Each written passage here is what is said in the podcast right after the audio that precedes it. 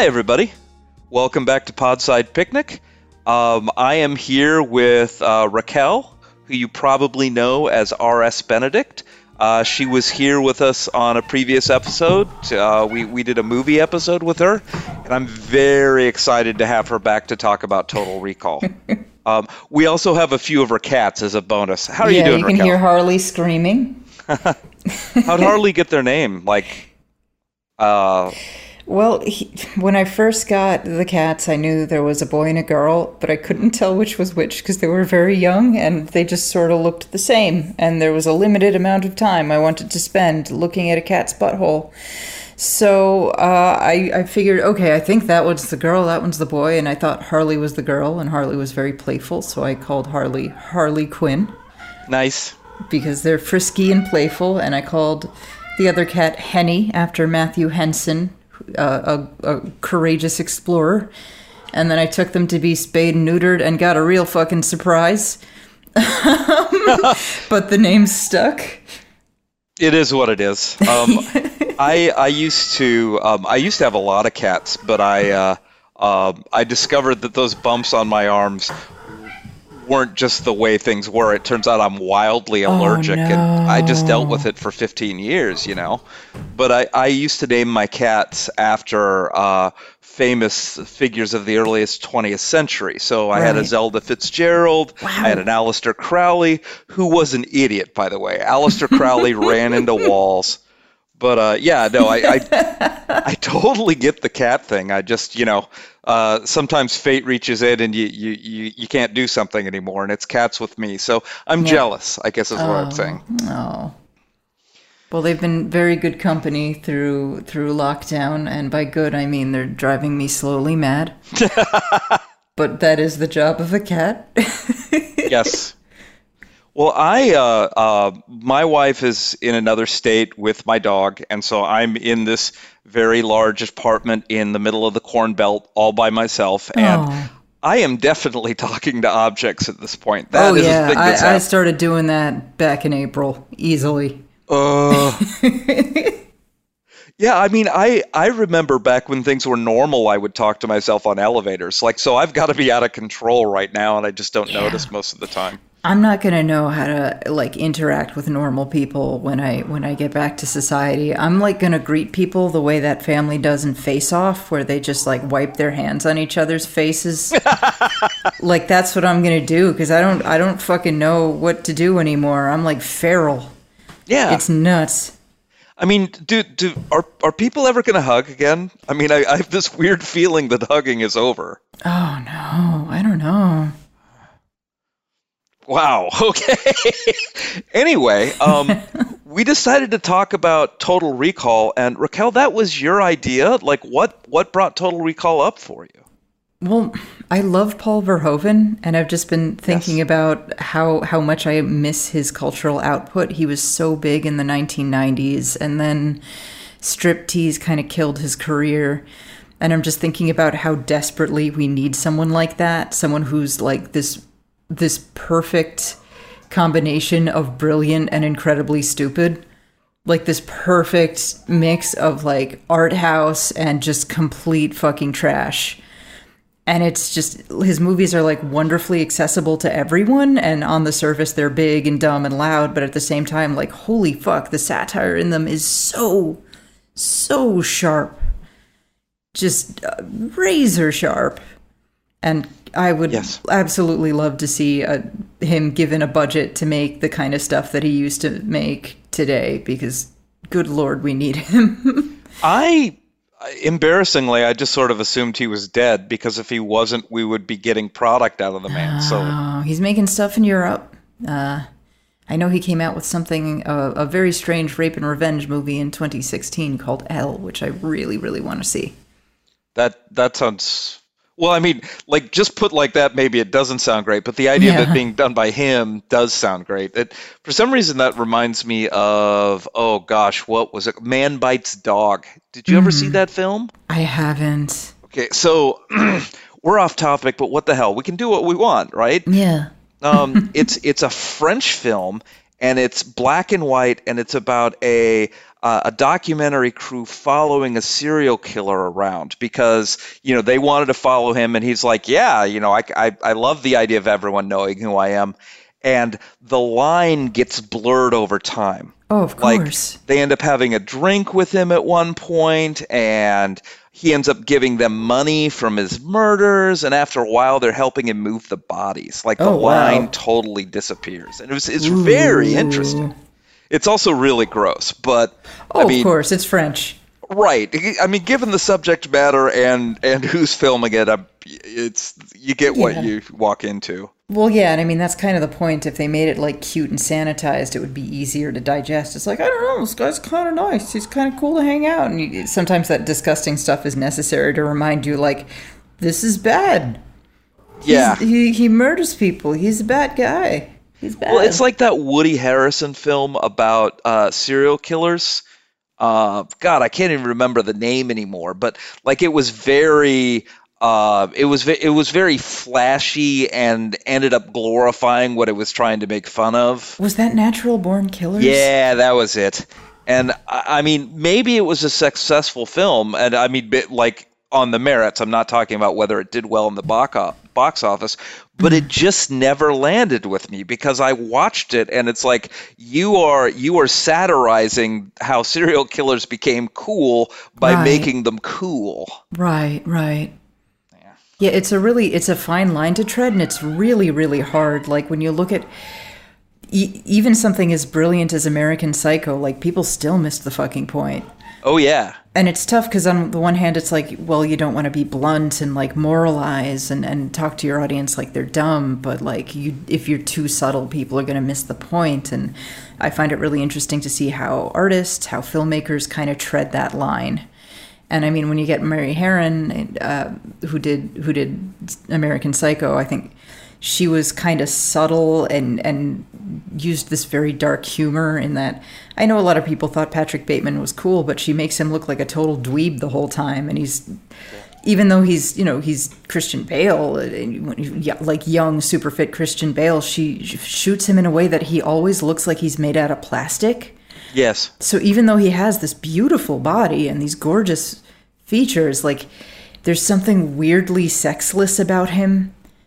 It's not he's not that sexy just because he's just like looks like a Ken doll or something. yeah, like yeah, like plastic and angular. Like there's always there's something wrong with how he's filmed in a deliberate way. I, I never thought about that, but you're absolutely right. weird, clammy, moist skin. There's just something really fucking off about him where like you can recognize these are the features of a handsome man, but like there's I I, I don't I don't want to I don't I you feel like if you touched him like it wouldn't feel like a human. It wouldn't feel good. you know, it's funny when I have these conversations with you. There's always something in the back of my mind saying we should be getting high. And well, I I mean, obviously, logistically that won't work, but oh well. Um, So, um, Total Recall. Have did you did you rewatch it for this? Oh yeah, yeah. Um, and it came up back on Netflix recently, so I rewatched it. And then I, I was hanging out at my brother's the other day, and we wanted to put a movie on. And we rewatched that, and so yes, I have rewatched it recently. Oh, that's perfect. Yeah, it's it's a very interesting film because like uh I I am I have this deep like like you're interested in Verhoeven uh, well, which I think everyone should be. I mean, uh uh, uh Starship God. Troopers was the stealth movie of all time. Yeah, just everything about him is brilliant. And what I love is that you bring people into his movies thinking like, "Oh, this is going to be so dumb," and then they walk out of it going like, "Holy fucking shit!" Like I brought some friends of mine back in, in school to go see a midnight a midnight movie showing of RoboCop, and they're like, "Oh, that sounds fun, ha ha, RoboCop," and then they walked out of it going like, "Oh my god, holy shit!" It feels more true than it ever did. Oh Well, it- uh, God, completely. All of his movies do, uh, except possibly this one. But we'll we'll get to that. His yeah, like that's what's brilliant. I feel like he's the filmmaker who got the future right the most because most of the dystopian futures are like they're still so beautiful. Everyone's beautiful and everything's kind of artsy and tasteful and and cool. Like bl- the Blade Runner future is so stylish and cool.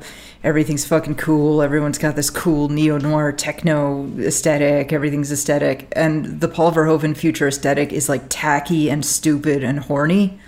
And I feel like that represents our current age office. better. Everything is just ugly and horny and dumb and vulgar and awful. Like the Blade Runner future, like there's a culture and it's like, oh, look at this, you know, sexy robot cabaret and it's so fucking cool. The the Robocop culture in the future is like, I'd buy that for a dollar. it's just shit. And that Oh, yeah. feels very real. that that T Rex car that gets like two miles to the gallon, and yeah, I mean that's it, the, it's the nuclear board game. yep. And the the oh what is it the the SPF two thousand or what? The SUX, I think it was. Oh, the I meant- sucks. Yeah, I was thinking the the the, cover. sun cream. Oh yeah, yeah, yeah, that one. And I mean, what a, a song, a, a movie that starts off with Ronald Reagan getting killed with a space laser.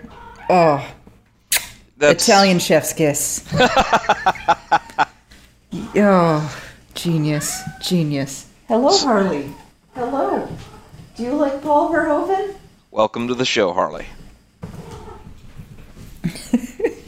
That's awesome. My co-star, my constant co-star. Oh, that's yeah. No, I uh, we're we're a very cat friendly show here. I, uh, the uh, uh, so one of the things that's interesting about this is we have two major talents that to some greater or lesser extent intersect on this movie philip k. Dick and paul verhoeven.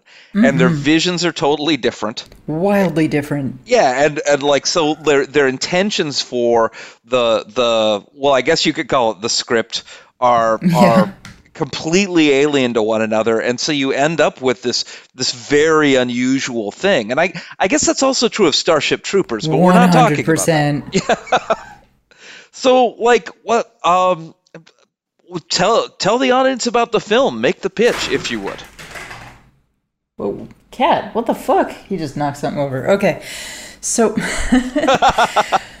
Total Recall is a, an incredibly brilliant satire to me about America's addiction to escapism and the harm that that does and the attraction of it.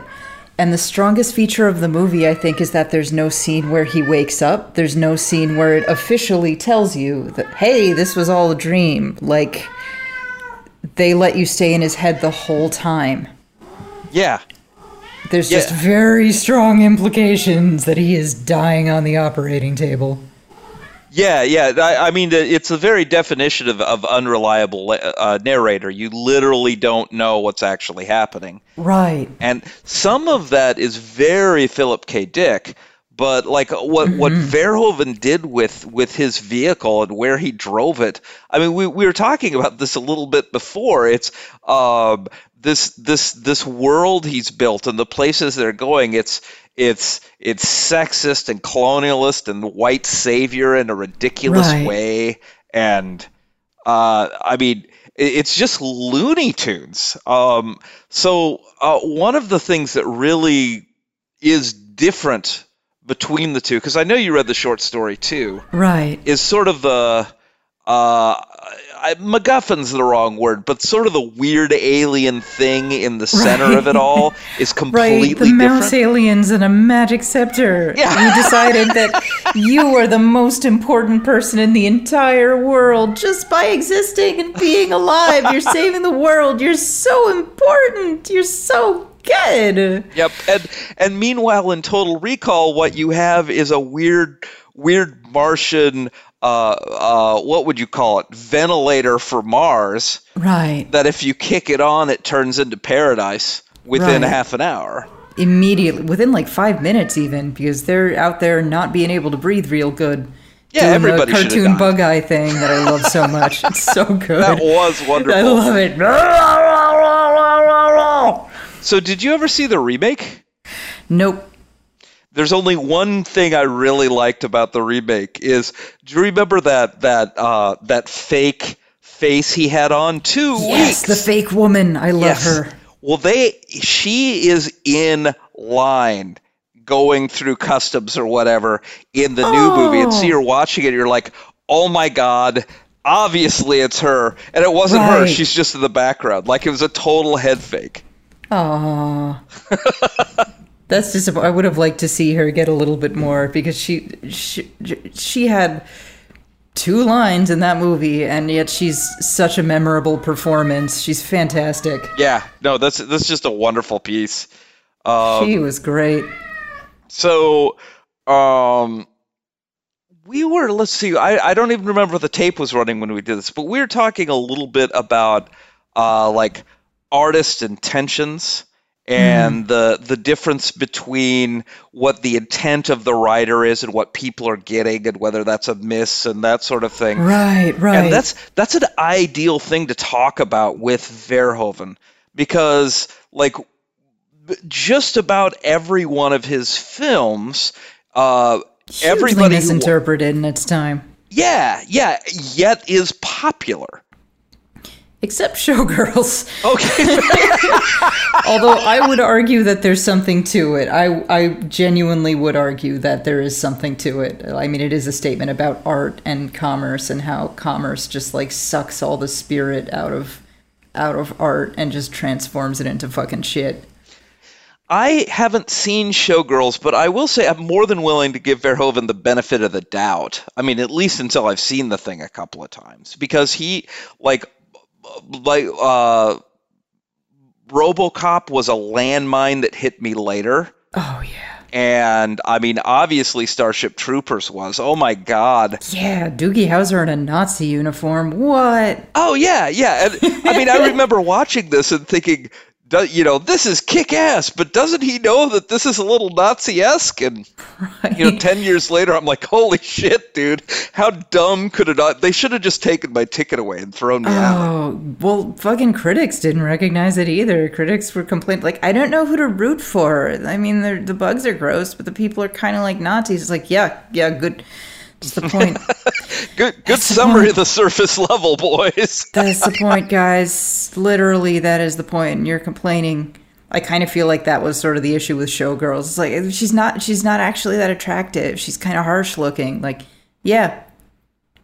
Yep. Yeah, when you've turned sexuality into this incredibly commodified performance, you kind of take the meaning out of it and it becomes this vulgar ugly thing. But of course, American audiences are just so like blown away by the existence of titties that they can't really get like maybe that is the point. Maybe she's supposed to look kind of like harsh and unsexy, you know? Like this doesn't titillate me. Why not? As opposed to ask wondering maybe that's intentional cuz Paul Verhoeven likes titties too, you know? Yeah.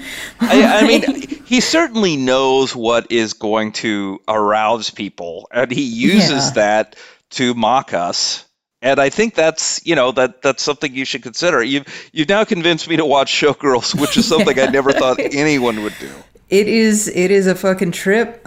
Um, I think there's something to it. Would I argue that was a good movie? Uh, not really. But I would argue that he was trying something with it. I, I would argue that it is art. Um, it's just a it is an experience for sure.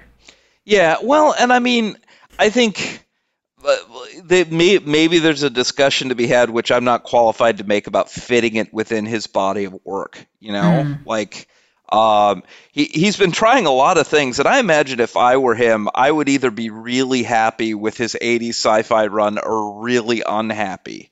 Right, Because, right. like, wh- what does it mean when half of your audience never figures out what's going on but still likes your work? Like, does is is that a success? I I, I don't know. Yeah, yeah. I it's it's so tricky. It's so so so tricky for creatives cuz you don't want to dumb yourself down to make everybody happy cuz it it's such a loss and it's so limiting.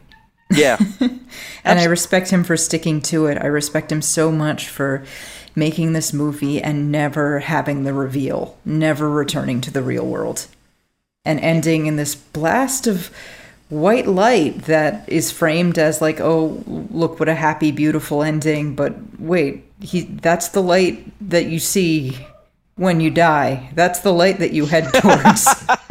Holy shit.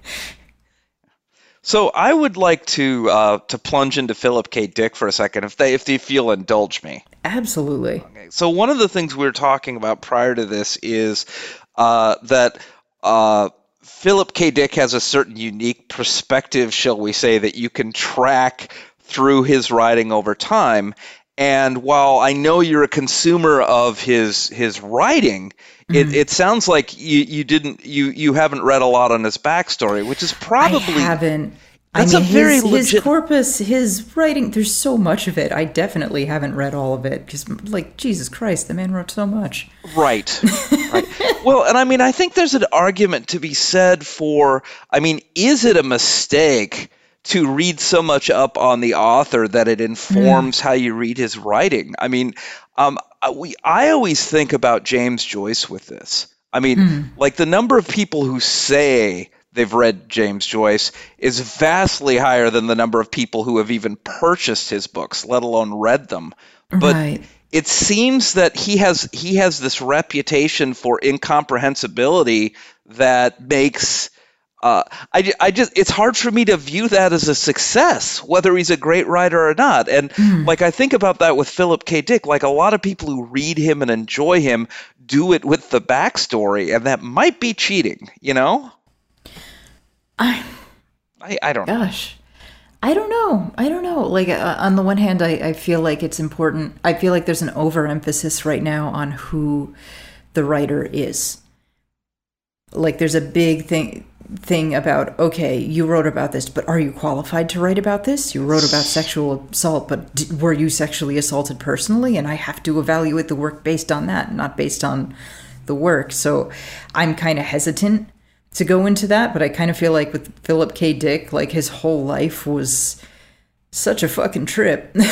yes it's worth it's almost like a life of performance art itself. It's like he was this multimedia art event. yep.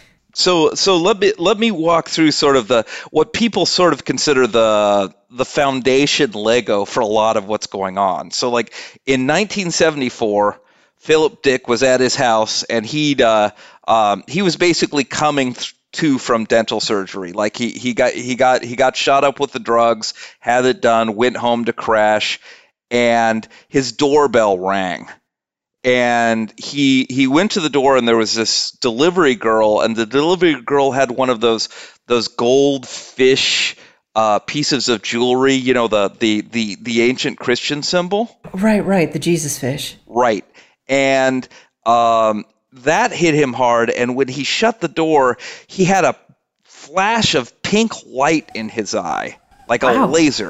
And he got a series of visions that he believed were from an alien omnipotent god and that Oh, god wow. was downloading all of this knowledge about him about how the universe is gnostic and the idea is the oh. alien god is separate from the world and like TVs and the FBI and all of this physical stuff was sort of like clathrating him and keeping him away from that design truth. Huh. And we were all supposed to escape that. And what's Wow. it? Go, go ahead. Sorry. No, go ahead. I just said wow. Yeah, yeah, it's it's pretty wild.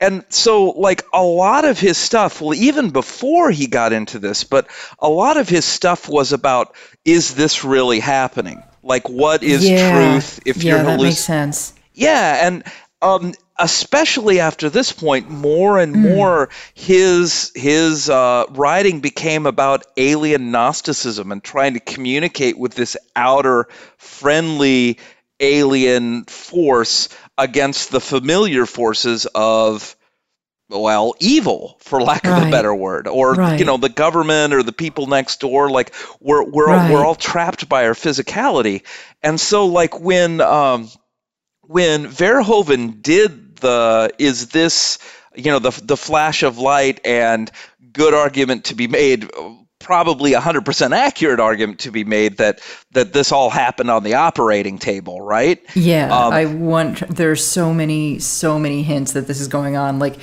when Kuato is sort of in a trance and the the drills are coming through the wall and he's saying, "You've got to get up. You've got to get up. You've got to get up." Like Come on. Yeah. That's what's happening in the real world. well, and I mean, that was, I mean, Philip K. Dick didn't do that in the short story. But Not at all. It's it's it's such a nice little homage to him. The idea mm. that you don't know what's really happening. Right, right. I mean, I guess in the other, I guess Philip K. Dick is the short story is more about using fantasy to find out who you really are. Yes which is a, a kind of a very nice idea um, and, and kind of a beautiful idea of, hey, exploring your true self through art. It's tricky for me though, because I feel like it I, feel like maybe what Verhoeven might have seen in it is this idea that, well, science fiction and fantasy engages in this kind of hollow escapism that kind of keeps us from dealing with our shit in the real world. Like, I feel like maybe that's what Verhoeven saw in it and that's what he did with it, which yeah. I can kind of see that interpretation too. If you don't know much about Philip K. Dick, then that kind of does look like a worthy interpretation. Like, oh wow, this guy's the most important person on Earth just because he's alive, and some magic mice gave him a scepter. All right, what's this well, bullshit? Oh, now he's a secret agent on Mars. Okay and like uh, PKD, like he also believed he was full of shit. So like I, I mean, I'm not, I'm not tremendously f- offended by that interpretation, but it's a, it's a really interesting one, right? I mean, yeah, yeah. I and I just like uh, it's very weird to me to have two sort of uh, sci-fi or literary, whatever you want to call them, forces like overlap on a project, even though I don't even know that they ever met one another and have it have it sort of hybridize like this. I think it's cool yeah. as hell. Yeah, and it's interesting. I mean, a long time ago, I realized you, you can't get mad at a movie for being different than the story it's based on because it's such a different animal. And it, that thing used to bother me, but I feel like being a writer now has made me a lot more open and forgiving about it and being like, you know what? It's a different medium is not the same thing. If you want the original story, read the story. It's still there. It's fine. This is a jumping off point. This is very interesting and, and, and Verhoeven obviously I, obviously I think he went in the opposite direction of the intent of the original work but I yeah. think he came out with a really interesting just fantastic piece of art.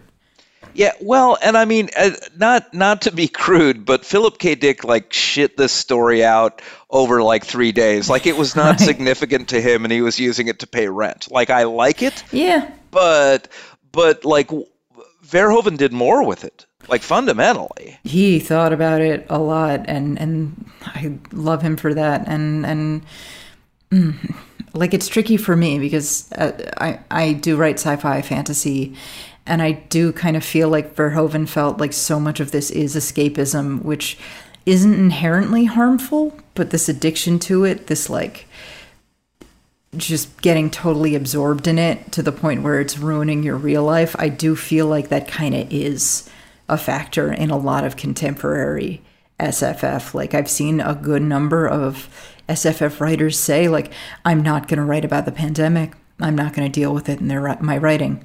I can understand saying it's too soon for me. I need some time to sort out my feelings, or sure. hey, everybody's going to fucking write something about this, so I don't want to like fl- be a part of this, you know, flooding the market. Like that, I think that's a valid concern too. Like, oh God, everybody's going to write a story about this pandemic, so I don't want to. But just saying, I don't want to address it because it it's too hard and it stresses me out. It's like, why the fuck are you even an artist then? Yeah, yeah, it's yeah, it's. How do you expect me to take you seriously?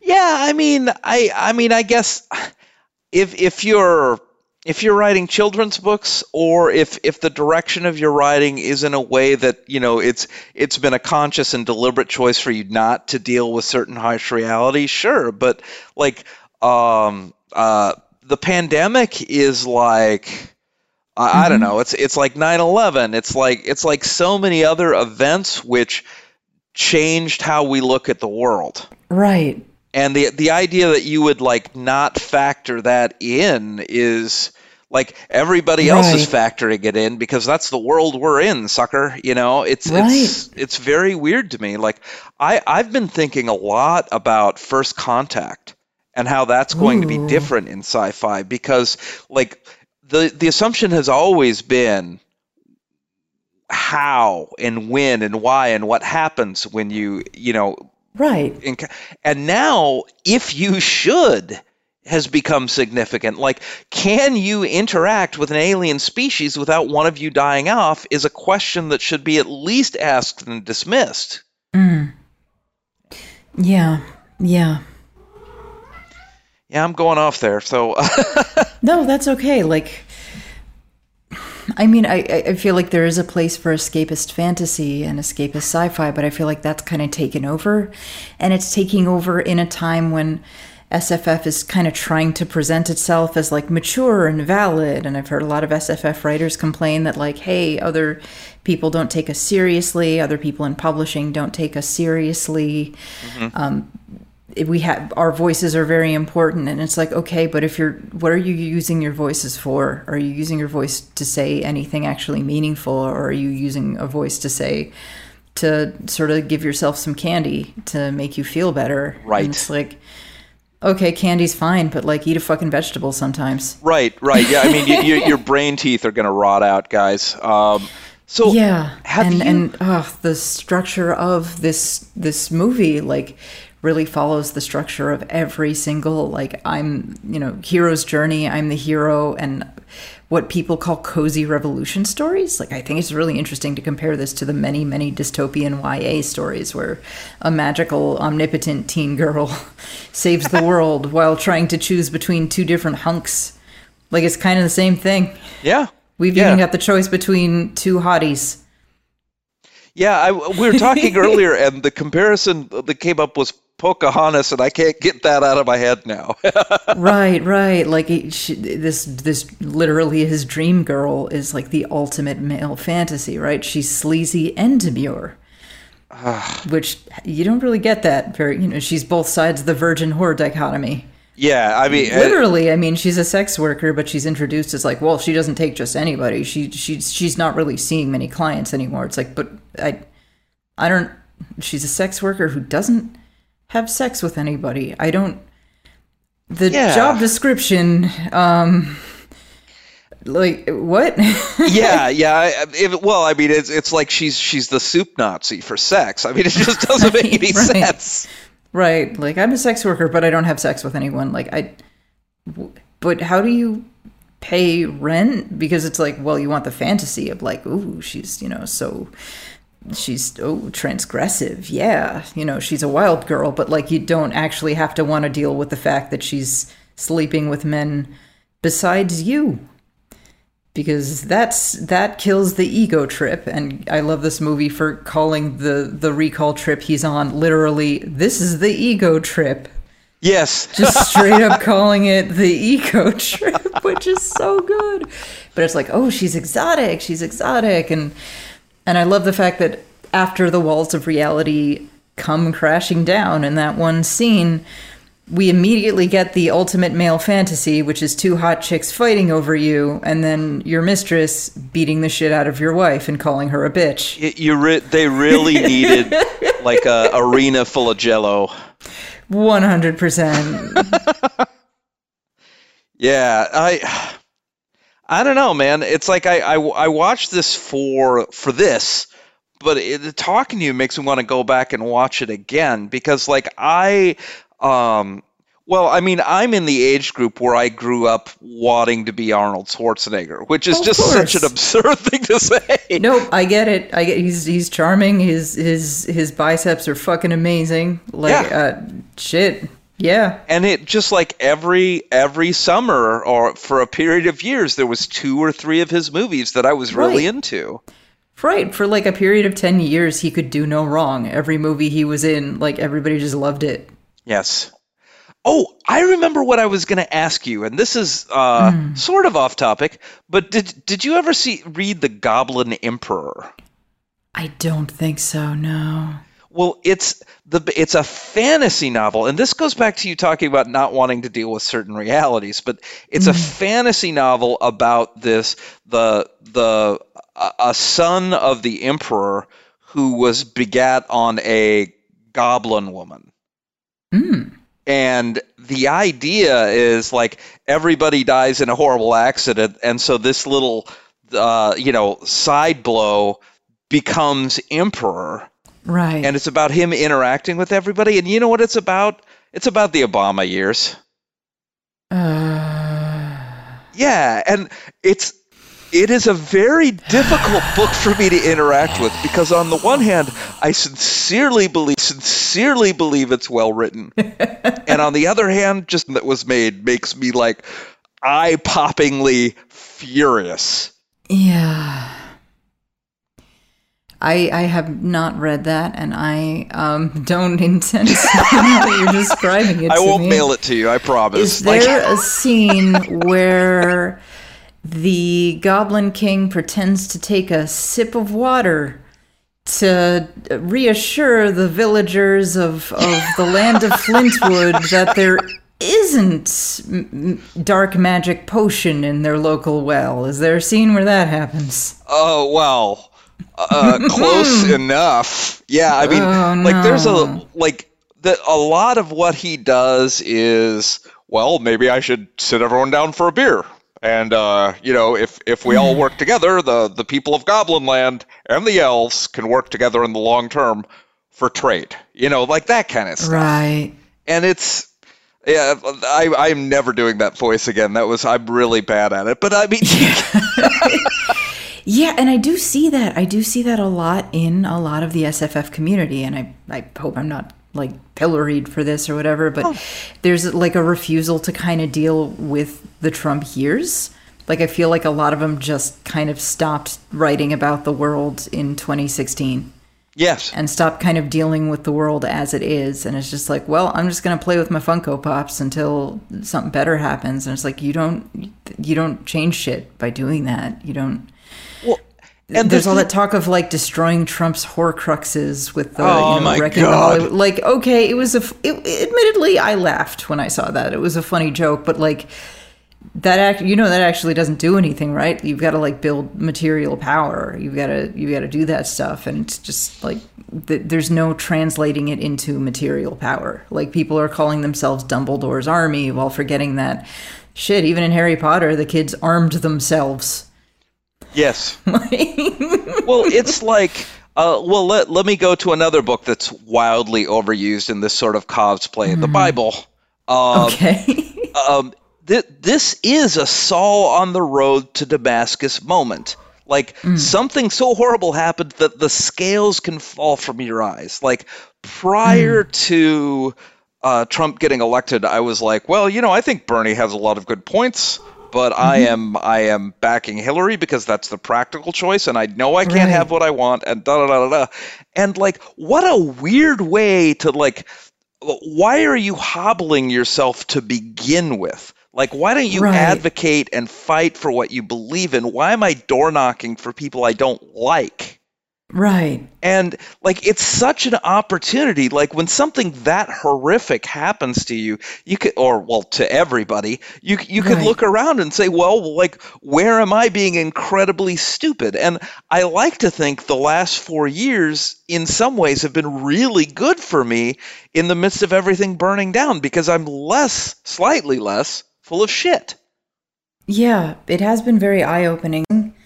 A lot of the deep problems, and I feel like there's a rift between people who want to actually fix the deep issues versus let's go back to normal. And it's like that bit from from No Country for Old Men, which is if the rule you follow brought you, or if the rule you follow led you to this, of what good was the rule? And I kind of feel like that. And I feel like a lot of people in, in SFF kind of don't. Like, there are discussions about do you even acknowledge that Trump exists? Like, I've heard people saying that they're not even going to mention Trump in their books because it, his existence is too upsetting. Like, yeah, I know he's it's upsetting, but you know, some people don't get to pretend it's not happening. Yeah. And like are you helping those people by pretending it's not happening? What are you actually doing to try to fix any of this? And no i don't expect like a bunch of nerds to lead an actual revolution but like what materially are you doing? Are you joining mutual aid networks and helping people during the pandemic? Are you I don't what are you fucking doing here E- even phone banking, like you know, there's phone there's so many things you can do that make some sort of marginal difference. That the idea of doing nothing is is it's a huge indictment on all of us. Because of course, Yeah. sometimes we all do nothing. I'm not doing as much as I yeah, I don't but- do everything all the fucking time, but like I'm, I, I realized like you know what, I need to do something in the real world, and and like my, like during the pandemic, yeah, I do escapist media, and I've been writing a lot, but one of the things that I've done that's helped my sense of sanity the most is just mutual aid, volunteering. I think that's fantastic. Like I've been volunteering at a local food bank. And and it's like, well, I I fucking have the time. you know? Well, and that's just exactly it. And and that does more for me than like watching, you know, rewatching a cute movie and or or reading escapist fantasy and it's obviously not going to like change the entire world, but it's like this is something that I can do that is helping people who need to be helped desperately. I, I have a two times the canned goods rule. Like when I when I when I stock up for the pandemic, I buy pi- twice as much as I want, and I drop half of it off. Oh, that's smart. Because I mean, I'm buying it anyway, and it makes sure that I it's I'm I'm not giving them like eight cans of of, of pumpkin filling. Yeah, expired. Five year old expired clam chowder or Yeah, something. exactly. Like, oh, we got a donation of that because uh, we sometimes get good donations of canned food, but you can totally see it's like, oh shit, this dusty thing's been in the back of my cabinet for years. I'm going to get rid of it. It's like, okay, some things, some things, if it's like dried rice, like, okay, whatever. It's a, it's a month past the expiration date. Thanks for the I'd it. botulism. Yeah. I'd fucking eat it, but like, not even lying. Like m- several years expired clam chowder. Oh, Jesus. Are you trying to kill someone? Are you fucking kidding me? It's sentient now. Oh, um, Raquel, there was one thing, and I should have asked about this up front, but like everybody listen to the end. Screw that. Um, what irons do you have on the fire? If if if people liked our conversation and want more uh, R.S. Benedict, where should they go? Well, I have my own podcast about writing. It's called Rite Gud, and it's hosted at kittysneezes.com. I'm very proud of that. Um, Kitty. Yes. I let's see. I I just have a story out in the latest episode of the magazine of fantasy and science fiction. I'm really proud of it. It's a novelette called The Fairy Egg, and it's based on a real life incident of in 19th century Ireland. And I'm really really proud of that story. It's getting some good buzz. I'm extremely proud of that. So those are two places where you can find my stuff. I'm also on Twitter, but my Twitter honestly is pretty terrible. So, you know, you don't got to follow me there. Oh, I'm with you there. so what I'm doing while we're talking, which is incredibly rude, is I'm pulling up. There it is. Uh, I was looking for your your your your story, but I, I I think I can probably look at that and read that while I'm not talking to you. That might be the most rude thing I've done all day, and, and I've had an assortment of rude things I've done. So Ooh, well, thank you. And if you want to talk about the story, I'd love to do that too. It, I had a very good time writing it, and it, it, it was great. And I'm also working on a couple of different stories at all times. Well, that's. I honestly let's let's do that. I'll I'll definitely read the story and let's uh, you know at, some point like I'm not going to drag you back here every week. That's a little nutso, but I I do I do want to bring you back to talk about it if you're down.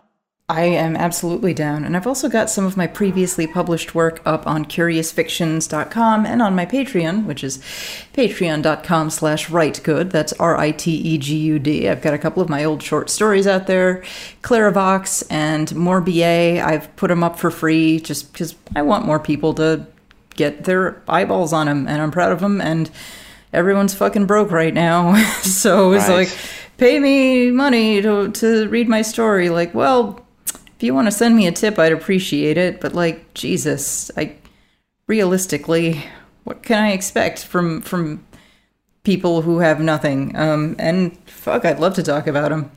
Amazing. Let's let let's definitely do that. I honestly I feel bad I should have proposed that before. I mean That's because okay. we keep having you back and we're talking about films and you're a writer. It's like what kind of a rude asshole am That's I? okay. I'm obsessed with film. I love film. I I could never work in film because it's hard and expensive. I mean, I write because you don't need a million dollars to write a story. You just need like a pen and some time.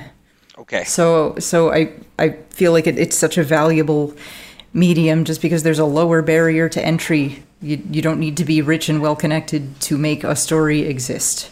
Whereas film, as much as I love film, I would love to write a film. I would love to work on a film. It's never gonna fucking happen. I I get that. So It's not gonna happen. Oh, um, okay. So uh, degrees of separation. Um, you know the there there was a an Arnold Schwarzenegger movie about uh, the end of the world, and there was a there was a character who was a um, uh, African American albino guy on the bus. Yes, yes. What was that? Oh god, it was the like the millennial story. It was the devil, and the whole thing is that the devil has to impregnate this one girl in order to make the antichrist happen. And I guess abortion doesn't exist in this movie because the sequel could be a very short one where she makes an appointment to a clinic and the world is saved. I used to ride the uh, bus with that guy, the the Whoa! yeah, the African American dude on the bus, and like I, I I I told this to a friend of mine, and he's like, "Yeah, that's so and so. He goes to my parties all the time." Like I was just like, Dude! but I was excited, you know. And apparently he's a uh, or was it's it's been years, so I have no idea what happened to him. But he's a you know a, a talented comedian.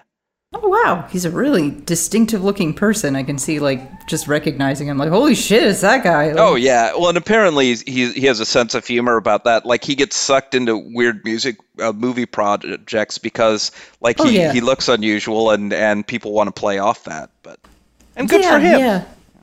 Hey, he's making money off of it. He's he's having a good time. Good for him. Exactly. The, the, we're we're all we're all playing off you know what we've got at this point. Yep. So here's my pitch. I definitely am going to go through and read your back catalog, and I want to talk about all of it, uh, front Okay. and back. But Oh, wow. um, if you get a chance, uh, check out Man Bites Dog. Let me know what you think. Ooh, yeah. God, my two read and two watch lists are so long. Oh, which is amazing because all we have is time. Right. Yeah, yeah.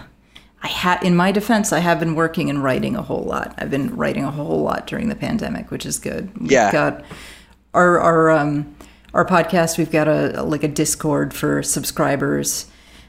And we've been holding these little like write-in sessions where it's like, okay, everybody, starting at 3 p.m. Eastern time today, we're all gonna write for an hour, and when you're done, post your word count. And that's it. That's all you got to do. It's all honor system. If you want to post an absurdly large word count, we have no way to verify that. You you win zero prizes. There's no reason to, but fucking if you want to do it, I can't stop you. Well, it's a So wonderful we've just idea. Been, we've just been doing that, and it, I've just been like fucking getting through stuff so much faster than I normally would. It's astoundingly effective because writing it's tough because writing's such a solitary activity yeah. most of the time so it's kind of like hard. It, it's it's a solitary activity it's a solitary discipline in a lot of ways and it's kind of hard to find that sense of community. So many writers are very introverted. Like even in normal times i had so much trouble finding other writers to just talk to. Right. and so like part of the reason i was doing Rite Gud is like i I, I I'm trying to like find kindred spirits in writers because I mean you look at what book Twitter is and it's horrible. It's just fucking horrible. It's this awful like a pecking party. I don't know if you read One Flew Over the Cuckoo's Nest, Yes. but like I don't know if that's a real thing, but a pecking party is where chickens will s- just see blood on one chicken and they'll start pecking at him until they peck him a- apart. But in the process of doing that, you're probably going to get scratched too. So they see now there's blood on you. And the chickens other chickens just start pecking you apart. And I feel like that's what writing Twitter is.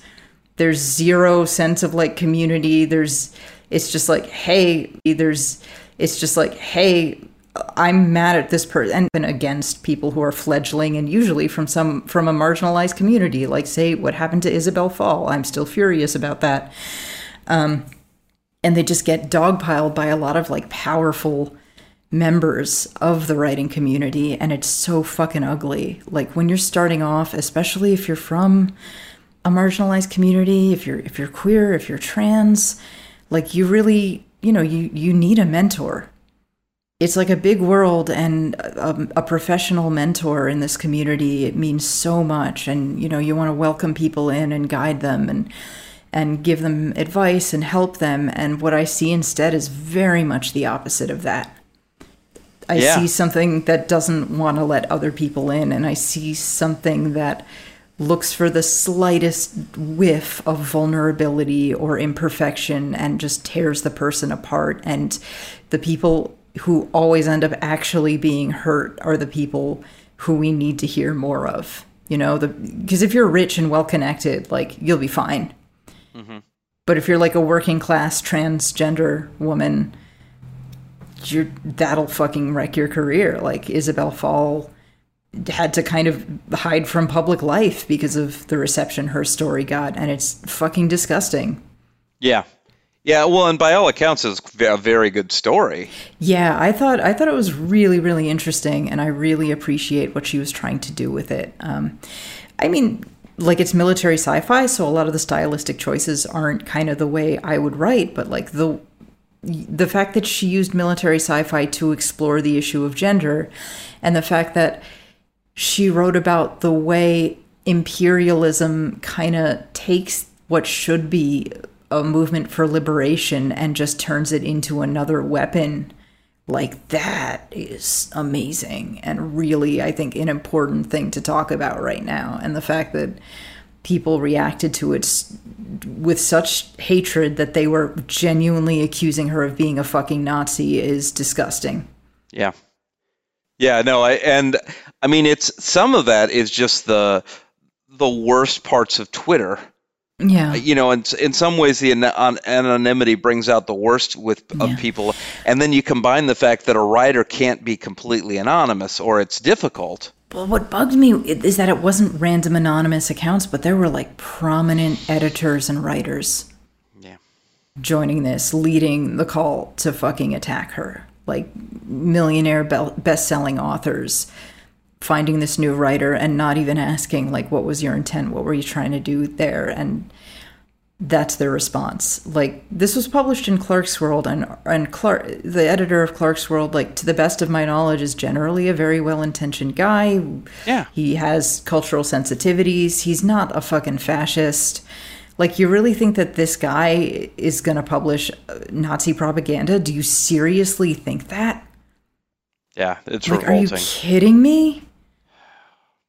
It's just it's absurd. Like there's no attempt to understand. There, there's no attempt to figure out, okay, why did this really make me uncomfortable and interrogate it? It's just imagine if you are like a, a queer writer who's trying to enter a start a writing career and you see that. Are you going to want to fucking sign up? well, yeah, exactly. Yeah, it's it's it's it's poisoning the well. I mean, what what should be the greatest way for authors to communicate with one another is becomes a war zone. It's just that, and and I mean, we can only blame Twitter so much when it's like no one made a prominent best-selling author react that way. Yeah. No one forced them to react that way, and it's just and it's just fucking hideous.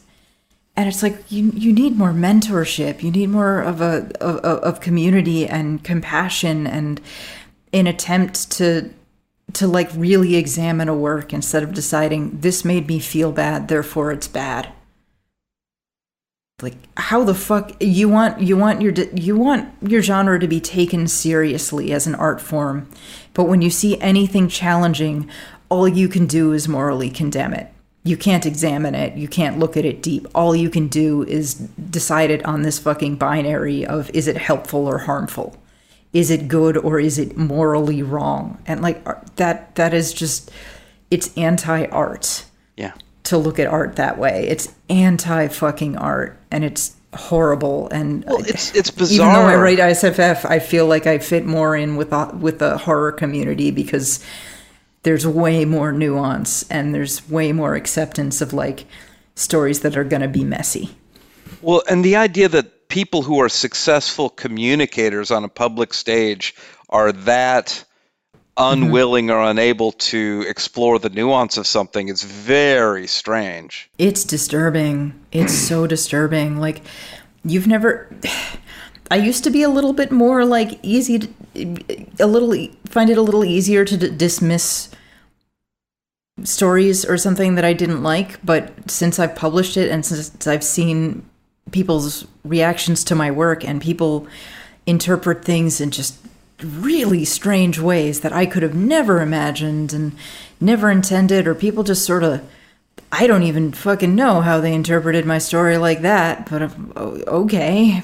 I've I've become a lot more like generous or open minded about it. Like, okay, am I interpreting it this way? Maybe. Is that what the author meant? I don't know. right.